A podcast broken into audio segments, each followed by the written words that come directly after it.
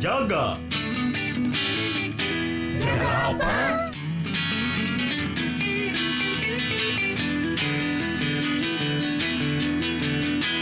Jaga waras. Ah, Zal, orang mau lanjutin tadi yang tentang benefit yang didapat. Eh, tadi orang lupa satu, nanya satu. Salary, eh, besaran salary eh, per bulan itu eh, seberapa besar dibandingin dengan UMR setempat? Juga setahun itu dapat berapa kali gaji, eh? Mungkin warga Jaga Waras juga penasaran gitu, buat jadi acuan gitu nantinya. Kalau misalnya diterima gawe di NGO teh, bisa expect berapa gitu. Nah, setiap organisasi biasanya aja punya grade yang beda-beda ya. Mhm. Eh, sama seperti setiap corporate kan, corporate satu jeung corporate lain beda. Nah, eh, termasuk juga posisinya kan, eh, setiap posisi juga boga rate yang beda-beda kan. Eh, tapi umumnya eh, biasanya lebih besar sih dari UMR setempat karena UMR kan beda-beda ya. Tapi biasanya Ya. eh, eh, biasanya lebih tinggi dari UMR Hmm. gitu. Tapi untuk di beberapa posisi hmm, salary-nya sama sih eh, di kisaran corporate dengan NGO gitu. Oke. Kalau misalnya yang entry level man, Entry level misalnya yang eh, baru lulus gitu, yang masih fresh graduate, bisa berharapnya dapat eh, kisaran berapa? di entry level eh, nilainya kisaran segitulah eh, di atas tiga lah bisa lebih dari tiga Eh, untuk menengah hmm, bisa lebih dari lima lah Hmm. Untuk level-level berikutnya eh, tergantung posisinya sih tapi di beberapa ini orang pernah pernah juga eh, interview di corporate ya. Beberapa posisi rate-nya sama sih Jep, nggak beda jauh gitu. Hmm. tapi untuk entry level orang dulu pernah eh, interview eh, di corporate sama di NGO rate-nya sebetulnya beda-beda tipis. Yang bikin beda itu sebetulnya eh, benefit lanjutannya sih. Kayak kesehatan. Nah umumnya di corporate orang nggak tahu ya di corporate waktu orang wawancara ada potongan potongan koperasi potongan apa. Nah kalau di orang nggak ada gitu. Dengan nilai segitu nggak ada potongan lain selain pajak gitu. Dan iuran wajib kayak BPJS itu kan ada persenannya itu diamanatkan undang-undang kan ada aturannya. Iya, ya betul. tapi nggak ada potongan lain gitu. Tapi kita dapat juga eh, benefit lain kayak benefit perjalanan. Misalkan di beberapa organisasi ada kayak gitu kan. Oh benefit ya, kesehatan. tentang travel. Dalam setahun, misalnya kita travel ke luar daerah itu berapa persen man? tergantung tergantung job desk Eh, rata-rata gitu? kalau misalkan staff program yang kerjanya base di lapangan jarang sih kecuali ada Hmm. training yang mm, di tempat lain gitu tapi kalau misalkan ini sebulan bisa ada sekali lah perjalanan keluar daerah gitu tapi bisa jadi Hmm. enggak sekali tergantung itu Hmm. tergantung tergantung jenis kerjaan yang dikerjakan gitu koordinator misalkan level koordinator mengelola program di beberapa wilayah itu bisa tiap bulan pergi Hmm. monitor gitu Jadi memang tergantung sama posisi ya.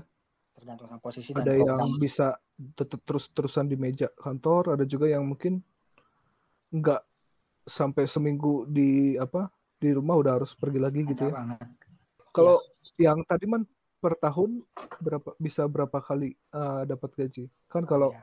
di corporate misalnya eh, dalam setahun misalnya 12 mah udah pasti gitu ya. Belum nanti dapat THR misalnya. Terus misalnya nanti kalau ada bonus. Nah, kalau di NGO apakah ada perhitungan yang misalnya eh, perhitungan yang lumrah gitu di setiap NGO itu biasanya memang melakukan itu itu. ya THR biasanya THR udah pasti ada jadi eh, Mm. 12 kali gaji plus THR biasanya THR biasanya satu kali gaji itu sih Hmm. kalau yang orangnya tapi kalau bonus-bonus gitu nggak ada ya orang mau juga sih dapat bonus itu kayak corporate aja. Soalnya biasanya bonus di corporate itu orang denger persennya lipat-lipat eh beda dari gaji kan biasanya lebih besar malah Kabarnya gitu sih man. Kabarnya ya man. kabarnya. Orang juga kabarnya sih ya. Tapi kalau di NGO enggak. Ya, kalau mana Zal gimana Zal waktu yang di Mentawai kemarin secara dari salary gimana? sama 13 kali Per tahun. per tahunnya mah Hmm, hmm. Kalau nominal bulanannya man, Razal? sama sih kalau misalkan di apa namanya dibandingkan dengan UMR setempat mah Hmm. kadang justru kita kan kerja di daerah ya seringnya mah. Hmm, kayak mentawai kemudian UMR-nya berapa itu ya? Saya belum pernah ngecek eh. Tapi gambarannya aja gitu kalau kan waktu itu saya base kantor eh, nasionalnya itu ada di Jogja. Hmm. ya kan Jogja terkenal dengan UMR-nya yang Ya. tapi kawan-kawan di Jogja waktu itu teh kayaknya dapat beberapa kali dari itu gitu jadi kan tidak apa ya nggak nggak kepatok nggak ada patokan sih sebenarnya berarti nya Hmm, banyak banyak banyak ininya kayaknya banyak apa banyak hal penentunya gitu hmm. Banyak faktor ya. banyak faktor. Hmm. tapi yang tadi disampaikan sama Hilman teh eh, kurang lebih itu sih segitu Kalau travel Zal, maksudnya eh, kerjaan yang menuntut mobilitas? kalau saya mah setiap saat travel karena kondisinya dulu teh kantor base-nya di Padang Oh, tapi lokasi program teh ada di dua kabupaten di luar Padang oh, oke. Iya, iya, iya. jadi iya. kadang dalam waktu satu bulan teh kita dua sampai tiga minggu di lapangan satu eh, dua minggu di kantor gitu buat prepare buat evaluasi Hmm, hmm. terus turun lagi ke lapangan jadi hampir setiap bulan teh travel terus darat laut Hmm, hmm. soalnya ke Mentawai lewat nyebrang laut kan jadi nggak nggak pakai pesawat jadi naiklah kapal bot Waktu yang di Mentawai itu posisinya apa Zal berarti? waktu itu mah saya teh yang pertama pas masuk pisan mah jadi training officer Training officer. ya. judulnya mah tugasnya mah fasilitasi warga si capacity building gitu Oh, oke. jadi Fasilitator. Sistemnya TOT ya si organisasi saya waktu itu mah. Jadi saya di hire waktu itu di pas beberapa bulan pertama teh saya dikasih training dulu gitu terkait ya, isunya waktu itu teh pengurangan risiko bencana. Hmm. di training dulu itu nah, udah selesai dari situ saya melanjutkan ke warga di Mentawai. Waktu itu teh tugasnya itu yang pertama mah awal teh. Sampai terakhir 2019 teh jadi officer ini project officer. Hmm. Hmm. Berarti yang seperti yang tadi disampaikan sama Hilman, posisi tertentu memang dituntut buat sering mobile gitu ya. Nah, posisi-posisi yang eh, tadi disebutin Rizal adalah contoh yang memang dituntut untuk sering bepergian ya Zal ya. Tadi ada yang Mm-mm. training officer, terus ada juga yang eh, fasilitator, terus ada Heeh. juga program officer ya. Mm-mm.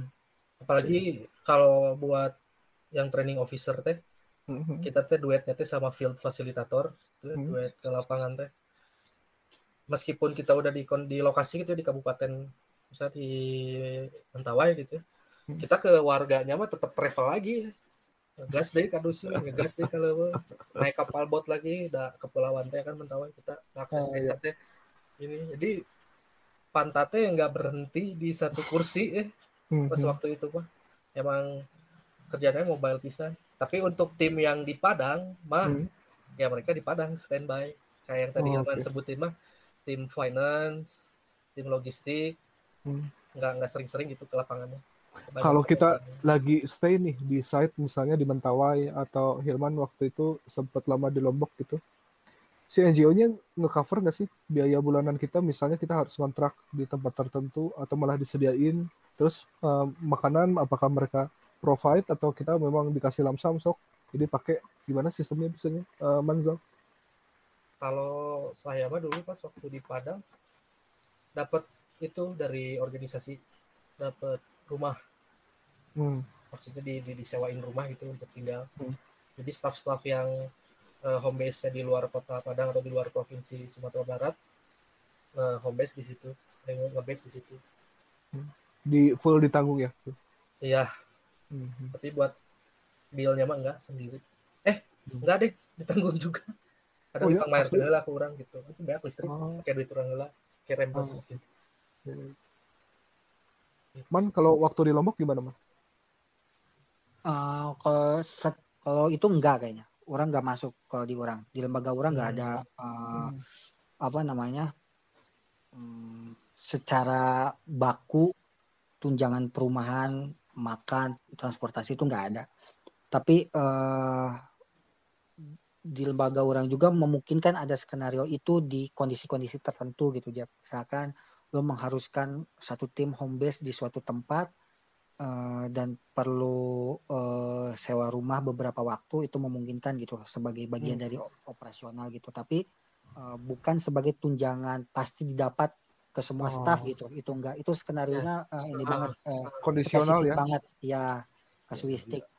Kalau misalkan transport uh, umumnya kita tergantung juga gitu. Kalau misalkan menggunakan kendaraan dapat uh, inventaris motor, jadi orang kalau ke lapangan uh, biasanya kita pakai kendaraan operasional dari kantor gitu. Tapi uh, kalau bensin perawatan, hmm. kalau bensin biasanya uh, kita pakai uang pribadi gitu. Kalau perawatan itu um, biasanya di ini juga sama kantor sih gitu. Oh, di cover Skenario bisa macam-macam sih. Hmm. Biasanya kalau misalkan kita mesti pakai kendaraan lebih dari roda, roda dua gitu, jarang sih pakai roda tiga nggak pernah malah. kalau roda empat biasanya full kantor, pakai kantor gitu. Dan kita hmm. tidak diperbolehkan bawa mobil sendiri walaupun lu bisa. Eh, kurang juga gitu. Jadi walaupun kita bisa, walaupun lu punya mobil sendiri, uh, diharapkan tetap pakai mobil kantor dan difasilitasi sama driver gitu karena biasanya tiap organisasi punya ini ya punya safety and security protokolnya sendiri-sendiri sih. Oh iya iya iya. Pertimbangannya udah mereka pikirin gitu ya sebelumnya ya. Mm -mm. Jadi biasanya itu kebijakan kantor. Mm-hmm. Ya, kebijakan organisasi. Organisasi. Mm-hmm. Kalau jatah cuti per tahun kayaknya kalau beberapa teman yang lain nih dia gawe dari apa uh, lembaga luar biasanya mereka lebih uh, minimal 20 hari setahun. Kalau standar di Indonesia kan kita biasanya 12. Nah, kalau yang gawe di NGO uh, eh, luar gimana, Man? Zal? 20 juga atau kurang atau gimana? Ya, di orang 20. Oh, okay. nah, itu itu cuti tahunan ya, annual leave. Hmm. Uh, ada juga skema lainnya uh, kayak misalkan lu terpaksa kerja di hari libur atau di hari hmm. tanggal merah lu bisa mengganti hmm. hari libur lu yang dipakai itu di hari lain gitu lu hmm. mengajukan time off gitu uh, ada juga satu lagi uh, ini biasanya untuk kalau perempuan melahirkan lu bisa dapat cuti tiga bulan uh, full hmm. paid gitu tetap dibayar selama tiga bulan tapi lu cuti uh, untuk melahirkan kalau bapak-bapaknya laki-lakinya lu dapat satu bulan uh, hmm. cuti uh, full paid itu sih kalau di di orang dia ya ya ya ya. Kalau Manezal gimana sih sama 20 juga? Kalau orang ya sampai yang terakhir teh masih 12 oh 12 tahun teh ha. 12 hmm. hari. Dah sebulan satu lah ya kehitung teh. Hmm. tapi skema-skema yang tadi eh, kita kerja di hari Minggu teh bisa diganti gitu. Minggu kita teh di hari yang lain. Hmm. istilahnya iya, iya. teh kalau orang mah com day karena terhitungnya sehari. Jadi compensation day-nya oh. bisa diganti di hari yang lain. Ya, lumayan ya tak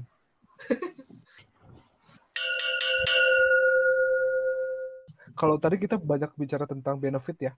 Terus selanjutnya uh, apa sih yang kurang menurut uh, maneh man? Menurut maneh so waktu gawe di NGO dan mungkin teman-teman yang lain nih katakanlah yang kerja di sektor yang ngejar profit gitu itu tuh mereka punya tetapi uh, kalau kita kerja di NGO kita tuh nggak punya gitu. Ada nggak sih sesuatu yang nggak kita dapat ketika kita memutuskan untuk berkarir di NGO hmm, orang ya. Kalau orang yang hmm? ini promosi jabatan itu nggak umum.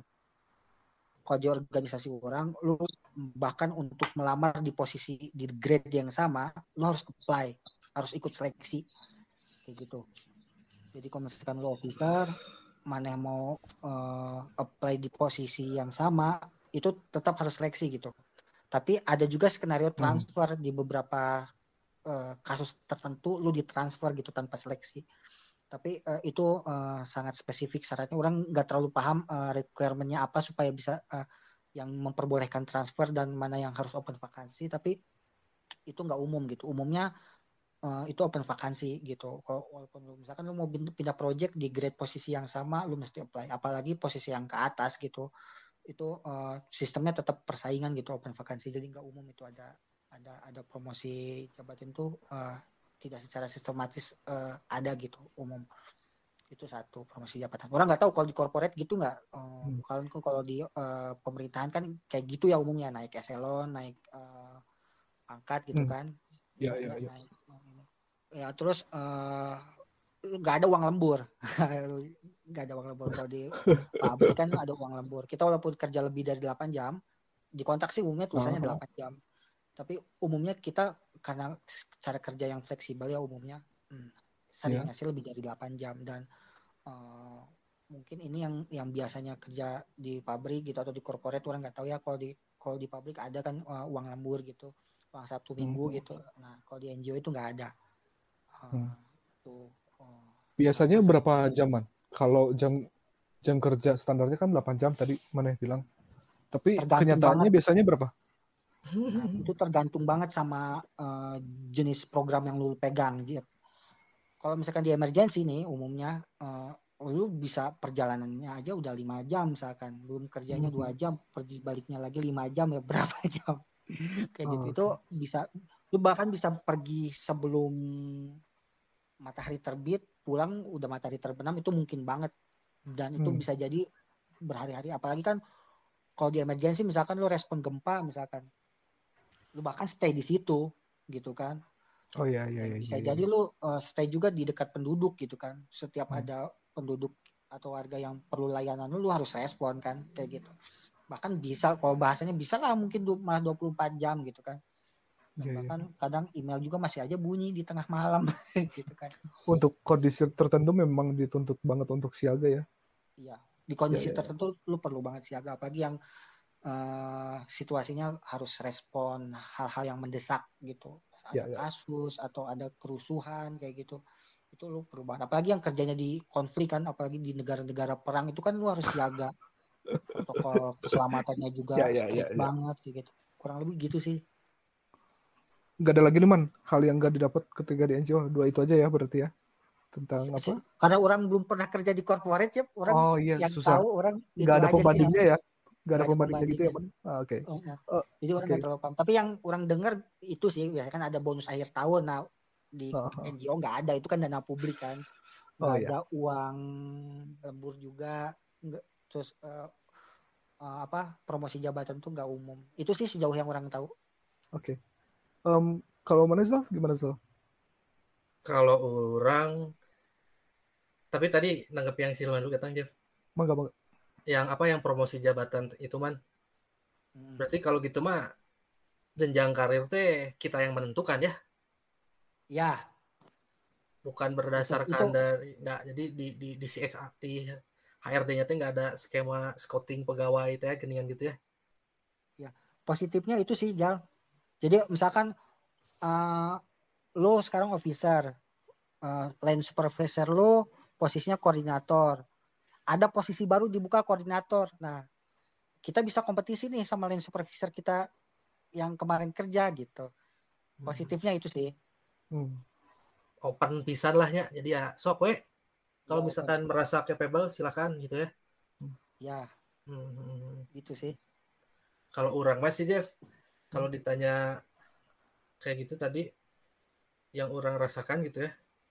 Hmm. Eh, gak enaknya gitu ketika si program teh udah mau beres gitu teh. Sedangkan rek, orang teh udah ngeplay ke organisasi lain teh beberapa bulan ke belakang tapi belum ada respon teh gini. Ah, oke. Okay. Wah, itu rada-rada eh, bergelora jiwa dan raga. Iya, iya, iya. Karena eh, yang tadi kayak disebutin Hilman gitu ya. Mungkin di mm -hmm. sebelum si Omnibus Law eh, rilis kemarin mah per dua tahun jadi dua tahun itu kita udah di tahun kedua itu siap-siap ya gitu deg-degan deh kalau ya. misalkan umur program masih ternyata secara timeline programnya empat tahun gitu tapi kita kontrak dua tahun tetap aja gitu deg-degan karena proses eh, apa istilahnya teman lupa istilahnya performance review teh berlaku pisan gitu. Kalau misalkan ternyata kurang gitu ya ah nggak kepake nih. Ya udah bener-bener dadah we.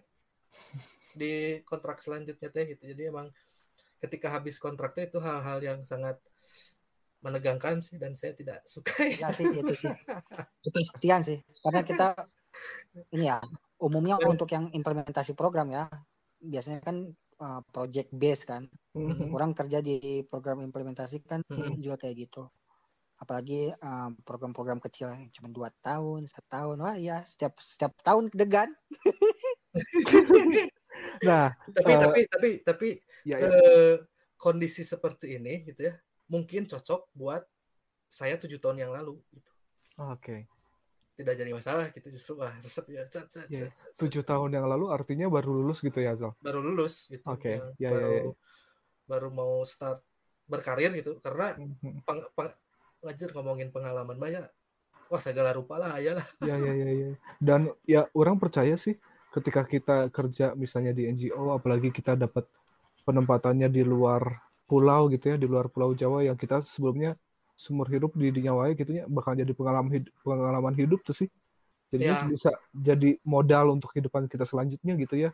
Walaupun Ah. nantinya kita udah nggak kerja di NGO lagi gitu ya. Boleh, bisa juga kayak gitu Mhm. terus apa ya jadi kondisi kayak gitu juga. Mungkin salah satu kekurang bukan kekurangan mungkinnya hal yang dialami oleh saya waktu itu yang agak kurang enakan gitu ya ketika switch sektor kerja lah gitu ya kan bedanya. Ketika saya kerja di NGO pas terus ma- masuk ke perusahaan waktu itu coba apply di perusahaan teh Hmm. Eh, ya back, back, background pekerjaan. Jadi ketika ditanya pas waktu interview teh sebelumnya kerja apa gitu nggak lumrah buat interviewer teh gitu pekerjaan orang teh gitu jadi kadang mau interview teh orang banyak waktu nyaritakeun eta gitu Oh, ya, ya, ya, ya, ya, ya, ya. Eh, oh, Baru-barunya. Eh, maksudnya ketika kita punya pengalaman di NGO, mm-mm. dan kita mau katakanlah nyebrang ke corporate gitu ya belum Ah, tentu ah. corporate-nya itu mengakui pengalaman kita di NGO atau belum tentu mereka tahu juga ya Mm-mm, kayak gimana? Gitu. Jadi gambarkeun nanti agak lumayan lama gitu. Nah tapi itu itu plus plus minus yang mungkin penting untuk warga Jaga Waras ya kalau ada yang minat pengen itu, cobain Iya. lah seenggaknya setahun dua tahun nyobain kerja di di NGO gitu ya man. Man tadi mana bilang project base? Em, ya sebelumnya orang pernah ngobrol sama teman yang memang dia cukup lama juga gawe di NGO gitu ya Eh, kita ya ngobrol-ngobrol lah. Kondisinya tuh si teman teh lagi nggak dapat project gitu. Dipikir-pikir kita tuh digajinya project base berdasarkan proyek-proyek yang kita dapat gitu ya. Sedangkan kebutuhan hidup kita yang nggak bisa project base Ke- kehidupan kita mah tetap harus dipenuhi setiap harinya dengan kita makan, misalnya dengan kita memenuhi kebutuhan dasar lainnya. Nah, berdasarkan pengalaman tujuh tahun maneh man, eh, juga Rizal mungkin dengan gayanya yang project base, apakah itu worth it untuk dicobain oleh teman-teman yang mungkin lagi nyusun skripsi, tugas akhir, atau baru lulus gitu? orang dulu boleh Boleh, boleh.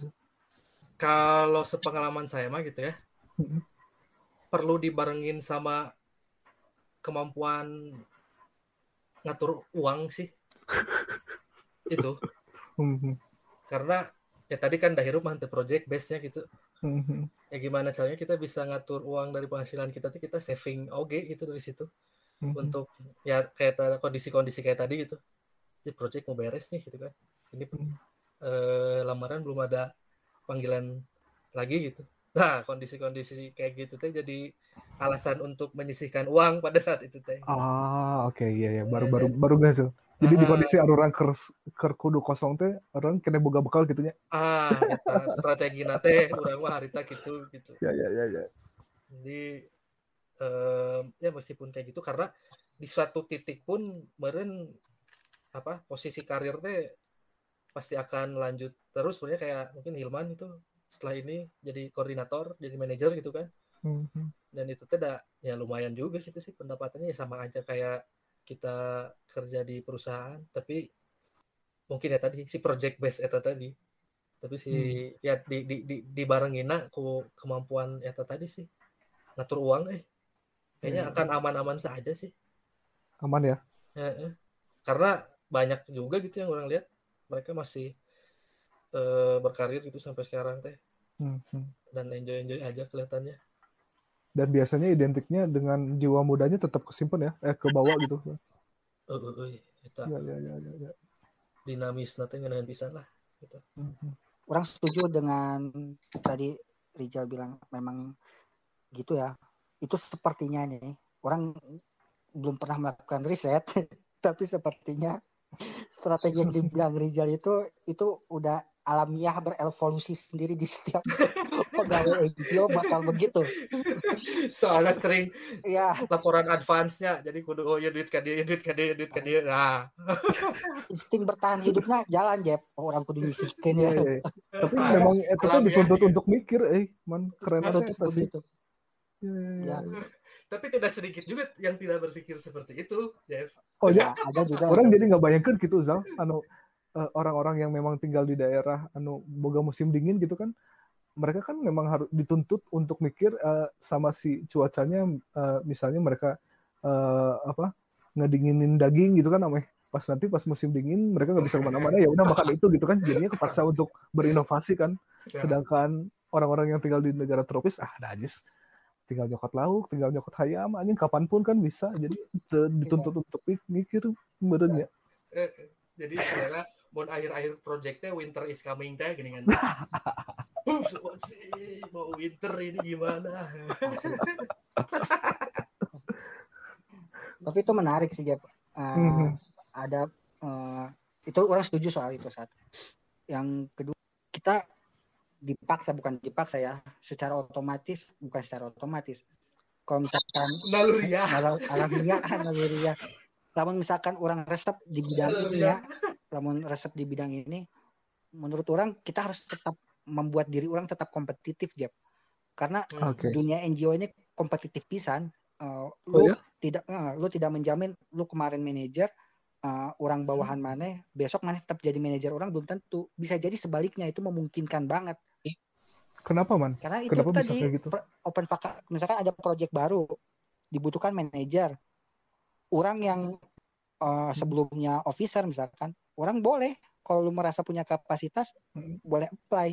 Dan kalau betul ternyata sesuai kapasitas dan dinya- dirasa layak lu bisa dapat itu gitu. Bisa melakukan lonjakan loncat loncatan gitu loncatan karir. Kayak gitu. Bahkan nggak Hmm. nggak nggak nggak menurut kemungkinan ada beberapa orang yang apply na misalkan officer teka tarima kata tarimana justru jadinya hmm, koordinator misalkan di atas itu gitu.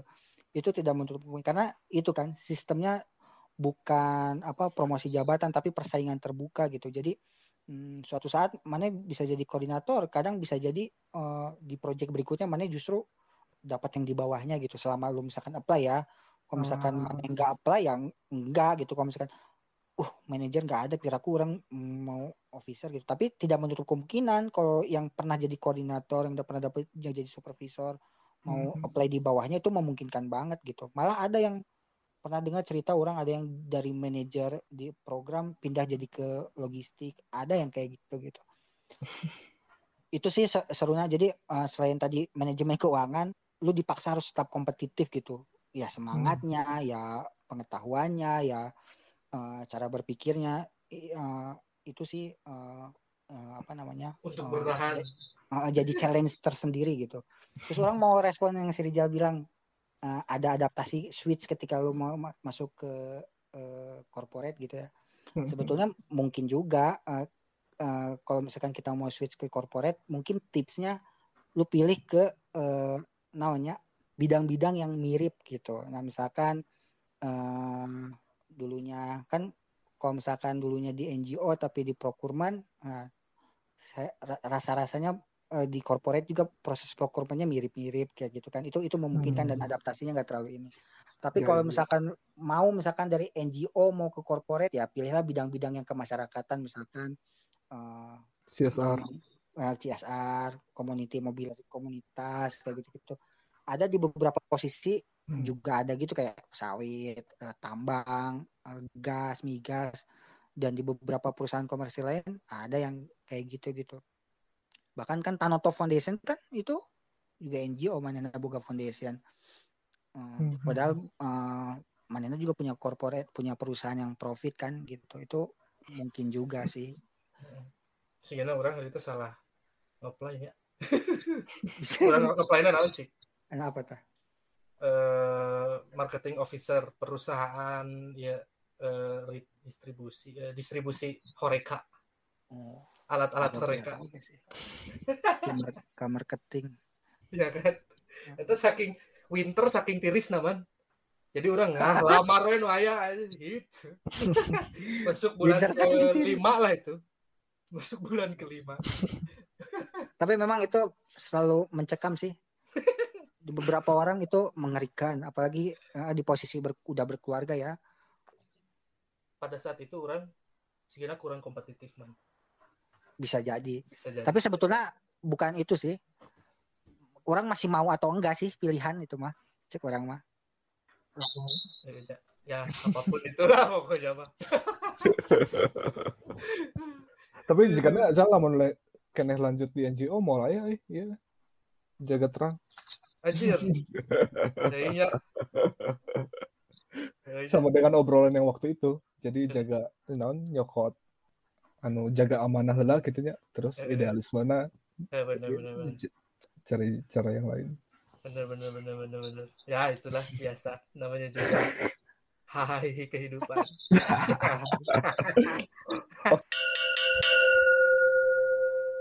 Untuk closing statement, Hilman ada yang mau disampaikan untuk warga Jaga Waras yang lagi mikir-mikir nih. Mereka lagi, aduh, sikat nggak ya NGO nih? Coba nggak ya gitu. Ya, Yo, Man. orang ini kan hitungnya belum lama ya, masih banyak orang yang lebih lama, 15 tahun sampai anaknya 3, 4 sampai kuliahin anak dengan dinamika yang seperti ini gitu. Orangnya kayaknya mesti harus belajar gitu karena orangnya nggak tahu nih kalau anak orang udah SMP SMA. Terus winter is coming, Aing nggak tahu kan. Nah, Ya Man, kan? sebenarnya apa ilustrasi yang mana jelasin itu cukup ngebantu warga Jaga Waras. Ajis, nah kieu teh tah eta geus kabayang. tapi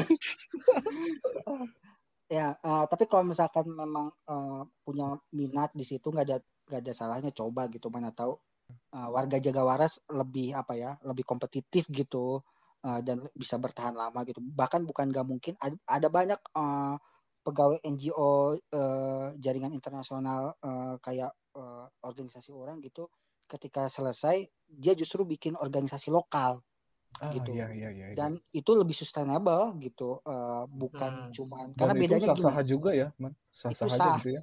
itu Hmm. sah dan sebetulnya kan banyak kita punya organisasi lokal yang eh, umum kita temui kan kayak misalkan ACT dompet duafa itu kan juga sebetulnya eh, NGO juga kan Mhm. eh, kita dan banyak juga lembaga-lembaga eh, NGO internasional yang eh, juga melokalkan diri sekarang gitu nah eh, di balik nama-nama besar mereka sebetulnya banyak juga yang mantan-mantan karyawan organisasi-organisasi internasional itu juga membangun organisasinya sendiri dengan skemanya sendiri dan bahkan lebih sustainable gitu mm, membangun eh, apa namanya mungkin kita udah suka sering dengar kewirausahaan sosial gitu ya nah itu dibarengi dengan itu gitu Eta Itu- tagline jurusan aruran eh.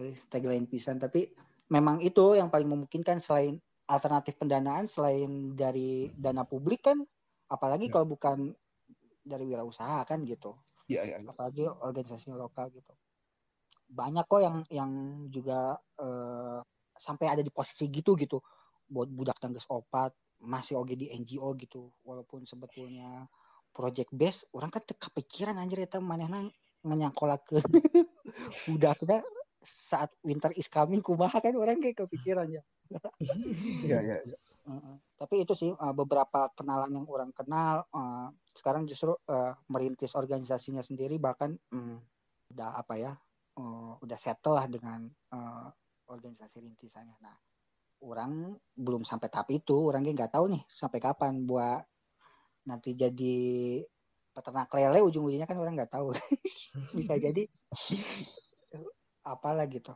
Tapi kalau misalkan mau dicoba sangat worth it sih. worth to try ya Uh, worth to try. Yo, sekarang eh, Rizal gimana Zal? Saya mah nggak ada lah dari saya mah tidak ada closing statement. saya sudah sudah menyerah duluan sama Winter. eh. Tiris Oh, kita oh berarti eleh cerita dak Zal ketika ya mengarungi winter teh. Anjir. eleh. tapi tapi anjir rindu oke saya kembali ke suasana kerja waktu kerja di NGO gitu. Itu kalau Ah. buat budaya kerja gitu ya Hmm. ah, enakan bisa lah gitu. Ya open discuss gitu. Eh, Hmm. mengutarakan ide dan segala macam teh disambut gitu apresiatif nanti terasa di tim teh itu sih yang dirindukan cobain lah worth to try kata oke Siap. budaya kerja di NGO seru Ya, warga Cikawaras, Rizal sama Hilman adalah dua dari beberapa teman saya, teman seangkatan waktu kuliah di Jatinangor. Dan entah mereka sadar atau enggak, saya dan mereka dan beberapa orang sekelas itu tuh setelah lulus sedikit yang kerja di corporate. Mungkin karena kami seri- terlalu sering ngobrol ya. Jadi idealisme atau pandangannya teh mirip-mirip gitu. Eh, jadi ya nggak tuh man Zal Orang anjing. anu hijrah teh kan Nongkrong teh hukum di corporate anjir bener. Teman nongkrong ya, maksud mana teman nongkrong kan?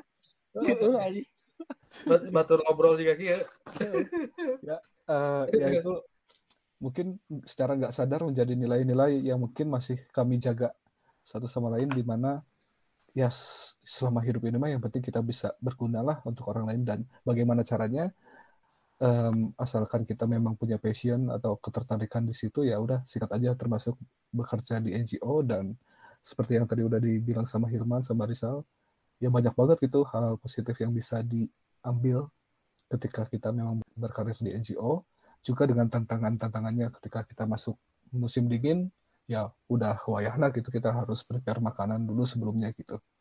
Oke begitu. Jaga terang episode tentang berkarir di NGO ciao. Jaga